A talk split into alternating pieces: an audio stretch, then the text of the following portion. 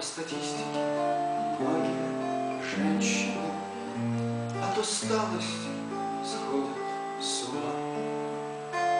Не позором, базаром развенчан Сумасшедшие едут дома. Тихой полночи, скорой помощи. Их увозят в рубашках смирите. Растерянных стонущих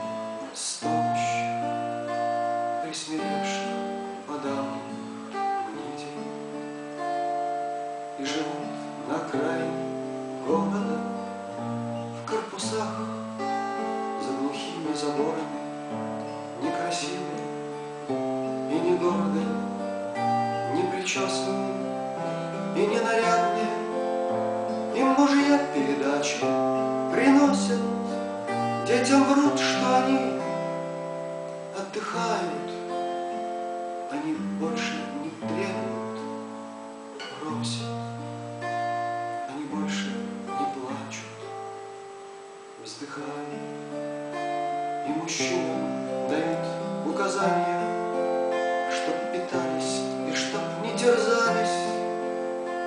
Осторожно по улицам шли